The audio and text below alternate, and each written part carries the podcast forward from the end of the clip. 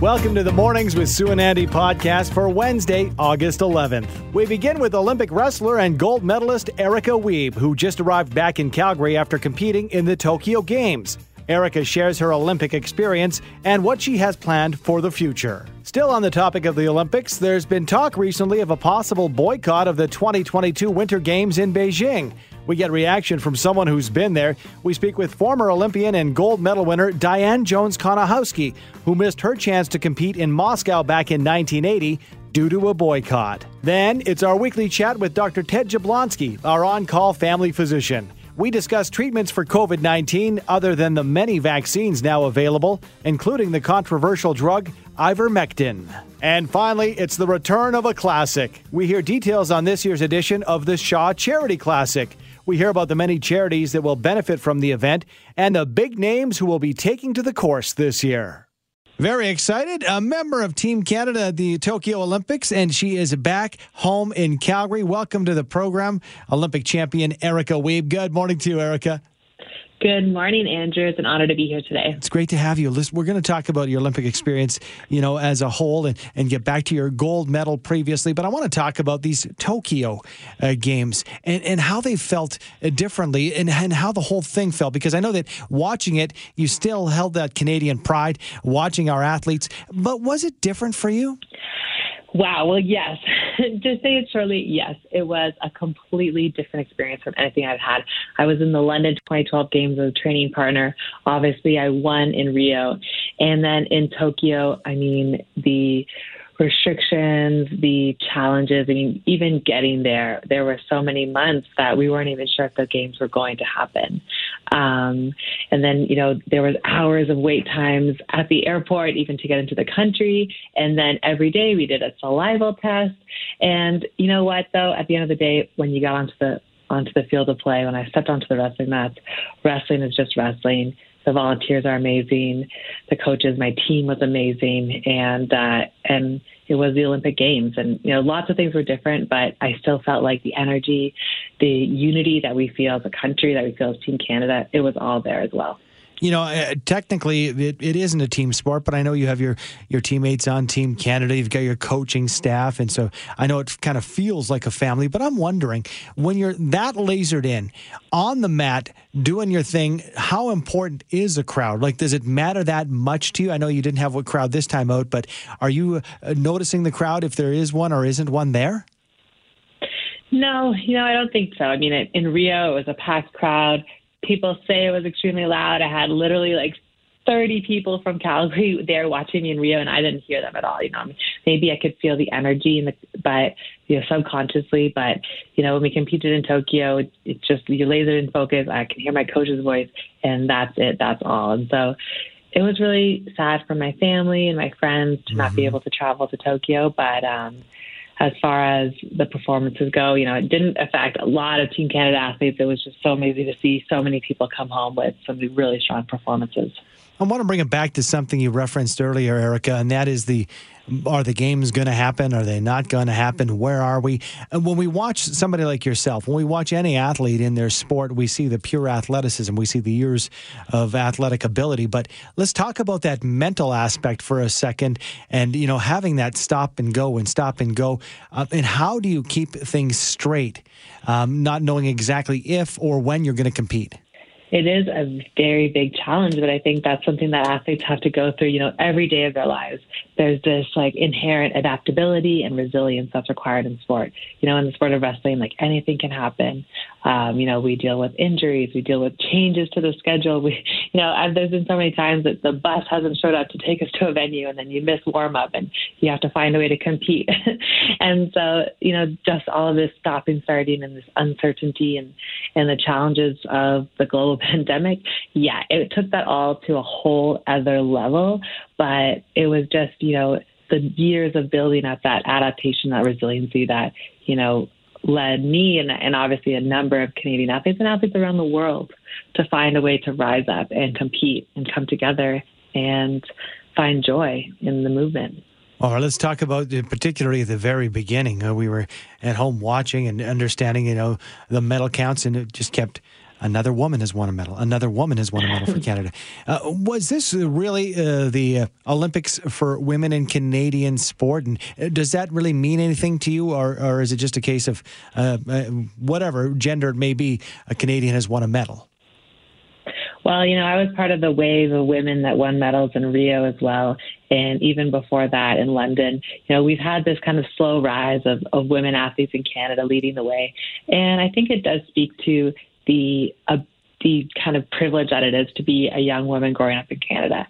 I think we have so many rights, so many opportunities, equal opportunities to, to play, to do what we love, what we're passionate about. And that's, I think, one of the reasons why we're so competitive on the world stage. Um, that being said, we have a number of amazing male talent. And, uh, and, you know, I think if we had a lot, I'm going to say something a little controversial, but maybe if we had a lot of, a little bit of young boys who played other sports other than hockey, we could see that equal amount of uh, success on the international stage in, in amateur sports. You said it, and I think it's a fair comment. Absolutely. I want to ask you about you mentioned the workup and the actual games themselves, but how about a behind the scenes look as far as your Olympic experience when it came to the camaraderie with the other athletes from the other countries? How did that differ, uh, being a, a different feel Olympics in Tokyo? Well, it was really different because a number of sports chose to not stay in the Olympic Village. And so my sport was actually one of those sports as well.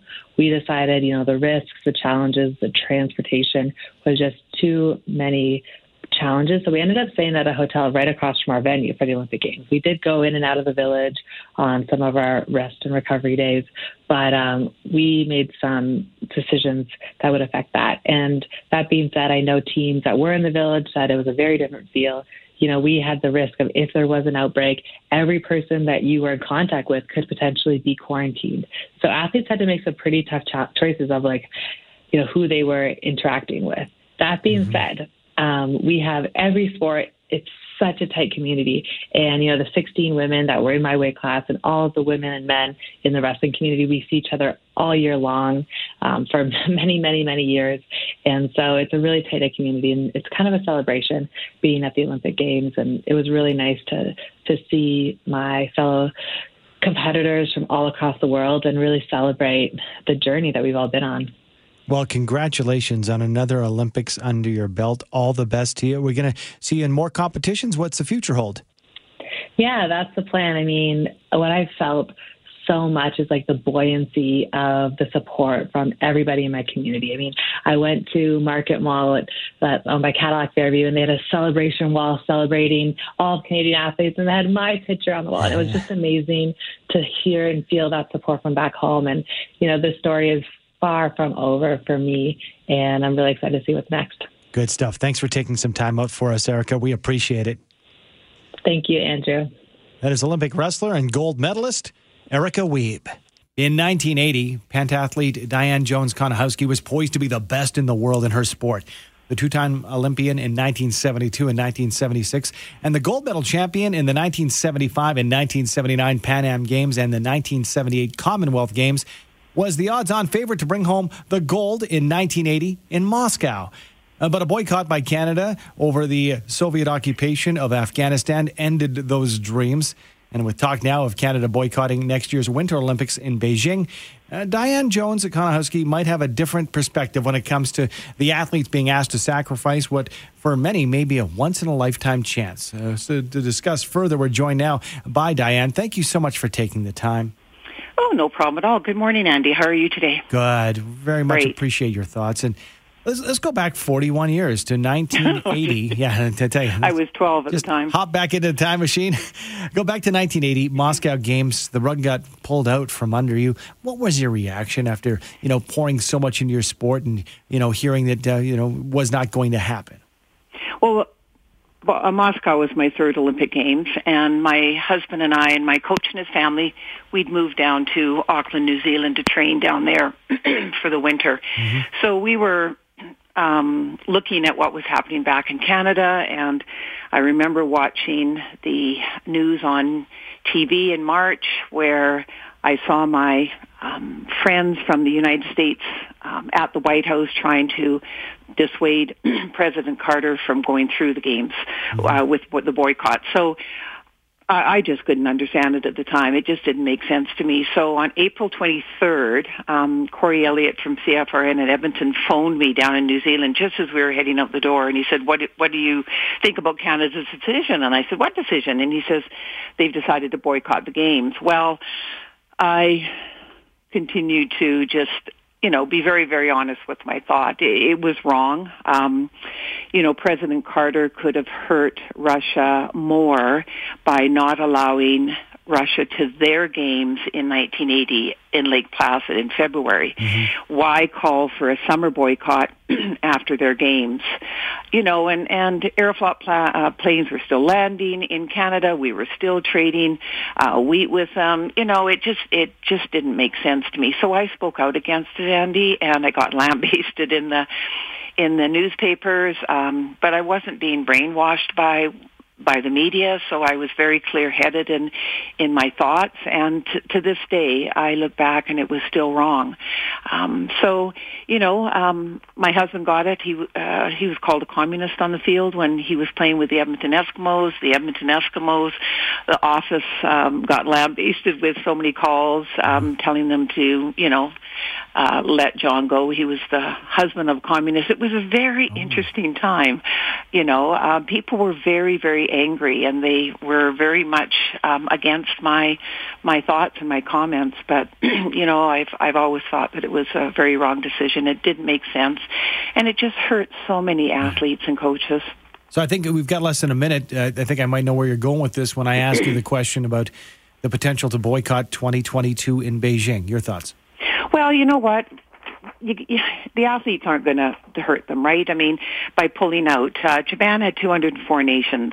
Okay, the, that means that the IOC has 204 Olympic committees. They, the majority of those voted for Beijing to have these games. So right there, you get an endorsement of, you know, the the uh, political situation mm-hmm. in uh, Beijing. The sponsors, you've got seven top sponsors, um, three billion dollars in Japan um, is it two billion that they give towards Beijing?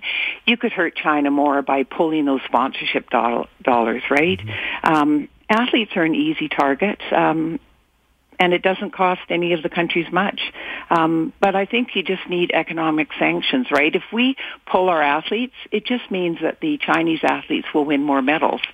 So it doesn't prove anything, you know, but Olympic sport is big business, Andy. Mm-hmm. And if you're going to hurt China, to me, it's more around economic uh, sanctions. It's not by saying, you know, our athletes aren't going to your games. There should be about 93 nations competing in Beijing uh, next February. If 30 of those boycott, does that make a difference yeah, to Beijing? I don't know. Yeah. We can't do it alone. So it's wrong to use athletes as a, a tool to um, say that you disagree with what's happening um, in China, but economic sanctions are the only way to go. But we've got bigger issues, and um, it's very unfair to not send our athletes. Well, you know, thanks for your perspective this morning, Diane, and uh, thanks for spending time with us. We always appreciate having you on. Okay, thank you. Bye bye. Thank you. That is Diane Jones Konihowski, former Olympian and obviously gold medalist.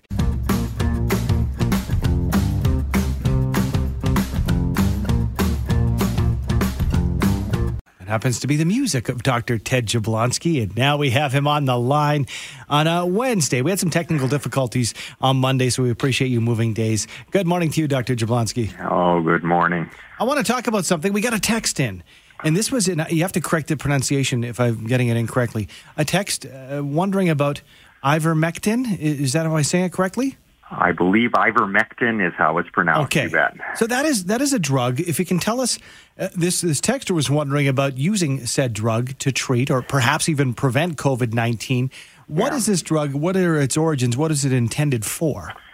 So this uh, interesting because it's not a drug that I would be quite familiar with. So I had to do my own research on it. It appears that it came to market as an antiparasitic. So in its day it was termed a miracle drug because there were certain parasites that would make people blind, would would actually kill people. They were very uh, severe parasites. This drug was invented, came to came to market, and actually saved lives uh, save people from blindness. So really got a, the tag of miracle drug uh, for these sort of tropical parasites. Uh, now, I'm not naive enough to believe that some drugs come to market as one thing, but their real purpose can be in another area. And we do sometimes see this. We have antibiotics that have anti-inflammatory properties. So some people with arthritis get benefit from being on an antibiotic, mm-hmm. which is, you know, initially meant to kill bacteria. So occasionally there is a crossover. But I would make a strong case for this drug that there really is very poor science against it when we talk about COVID, a virus, this being an anti-parasite drug, and we have therapies that are actually quite effective i.e. the vaccine. Mm-hmm. So somebody not taking a vaccine thinking, well, maybe ivermectin will will protect me against COVID uh, is basically walking away from a proven therapy to a completely unproven therapy. Okay. So you, you you're saying, and I mean, I did say in the past that some drugs intended for one purpose can't have another, but you know, and maybe years down the line we'll find out. But just a little on the risky side to try something uh, radical at this point. Yes, I mean, I don't think we have well, I shouldn't say anything. That there there have been small studies. There looks like there it might have some antiviral property, mm-hmm. but again, we have proven therapies. Uh, so what's what's the proof of a, of our vaccines working? If we look in a hospital right now, um, in ICUs in hospitals, people with COVID. Um, who is getting it? If you the, the grouping that have had two vaccines for more than two weeks, mm-hmm I believe the, the quoted rate is under 1% of all the deaths are now in that grouping. Wow. The vaccine seems highly effective at stopping uh, people from dying from COVID and very highly effective from even getting into hospital. Mm-hmm. So people now who are hospitalized have been unvaccinated. People ending up in ICU have been unvaccinated, right? So the notion that uh, you know, vaccines don't work or there's still this conspiracy theory. The vaccines work incredibly well. So why would you not want to take a proven therapy to, to take a chance on some outlier that, you know, maybe down the road, maybe there is a special property to this drug, but we don't know that now, right now, and we do have proven therapy. Yeah, absolutely. Well, I'll leave it there for time, but thanks for the yeah. clarification. We appreciate it. Okay, you betcha. That's Dr. Ted Jablonski, Dr. J, we call him around these parts, our on call family physician. The PGA Champions Tour makes its way back to Calgary with the legendary Shaw Charity Classic after taking last year off thanks to COVID. Joining us with details of this year's event is Media Director for the Shaw Charity Classic, Chris Dornan. Good morning to you, Chris. Good morning, Andy. How are you? good. I know you got your Shaw Charity Classic hat on, but just to back things up a bit, because earlier we had the chance to speak with Olympian uh, Erica Wiebe, who just made her way back to town. You uh, were very much involved. When did you get back from Tokyo, by the way? I, I was. I actually got back uh, Friday night, so um, my events kind of wrapped up on Thursday, and these games were a little bit different. Where you know, 24 hours after competition, they were they were sending all the athletes home just due to the COVID restrictions, and so my events were wrapped up, and I kind of asked to come home and get to, get a little bit of sleep before the show here ramped up. So I saw Erica just before she uh, left for her flight in the Olympic Village, and um, you know, just a, a true champion and a great ambassador for Calgary. All right. Yes. And glad to have her back. Glad to have you back. And you're synonymous with Shaw Charity Classic. You've been in the trenches uh, doing some great work and bringing some great competition to our city. So let's back it up. Uh, you know, when you look back in the past year or so, is there some extra excitement because everything is a back and, and ticking and running this year? I think so. You know, I think whether it's the Olympics or, you know, community events like the Shaw Charity Classic, it just gives people hope and something to look forward to. And, and I think it's, you know, the critical role these events can play um, in building our communities back stronger is, is absolutely the most important thing. And, you know, even when we couldn't play last year, we did, you know, stay true to our commitment of, of making a positive impact on, on youth-based charities. There's 233 youth-based charities that we support across the province. And, um, you know, we were able to raise 12 million with those charities last year. And, you know, and I just think it's so important to make that connection with the charities and, and have the other part of our mission of, of having world-class golfers in our city. So, you know, to, to get a safe return to, to the tee is, is our, our number one priority this year and getting the ball in air. And, you know, we're, we're still very respectful of, of the COVID restrictions in the community and, um, making sure we protect our community at large with a lot of international visitors here. So we've restricted our, our spectator numbers to 2,000 each day. Um, but you know, having a safe return is, is the key, and we're going to get a ball in the air this weekend and, and have a lot of fun out here. Oh, sounds fantastic. A little bit more normal for us, and for golf fans, you, you really can't beat it in the city. So let's underscore. Well, first of all, can we still get tickets? And it's your chance to name drop because you want to, if you have those uh, remaining ducats available to go and check it out, uh, give us some of the names that they're going to get people excited, Chris. Well, I think the big thing this year is it's all about you know Mike Weir, and um, Mike turned 50 last year, and he's um, was you know chomping at the bit to get up here and and play uh, professional golf back in Canada, and so he had to wait an extra year. But you know, so Mike Mike's our headliner. We've got a couple of World Golf Hall of Famers, and Vijay Singh and Bernhard Langer. Um, you know, they were out here practicing yesterday.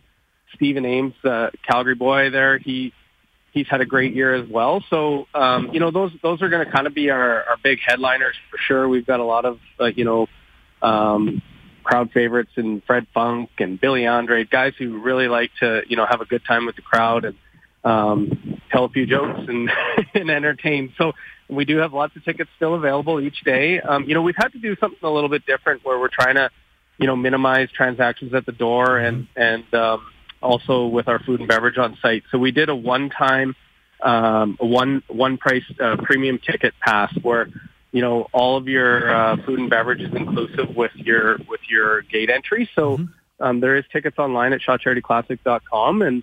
Um, yeah, we encourage people to come on out. It's going to be a great weekend. It's going to be nice and warm, so we'll have a lot of fun. Real feather in the cap for the city of Calgary. Great for golf fans and great for the community with that charity component. Thanks so much, Chris. We appreciate your time. Awesome. Thanks for having me. You too. That's Chris Dornan, media director from the Shaw Charity Classic. As Chris mentioned, it's shawcharityclassic.com. Thanks for downloading and listening to the podcast. Don't forget to subscribe, rate, and review for free at Apple Podcast, Google Play, or wherever you find your podcasts. And tune in to Mornings with Sue and Andy from 5.30 to 9 every weekday morning on 770 CHQR.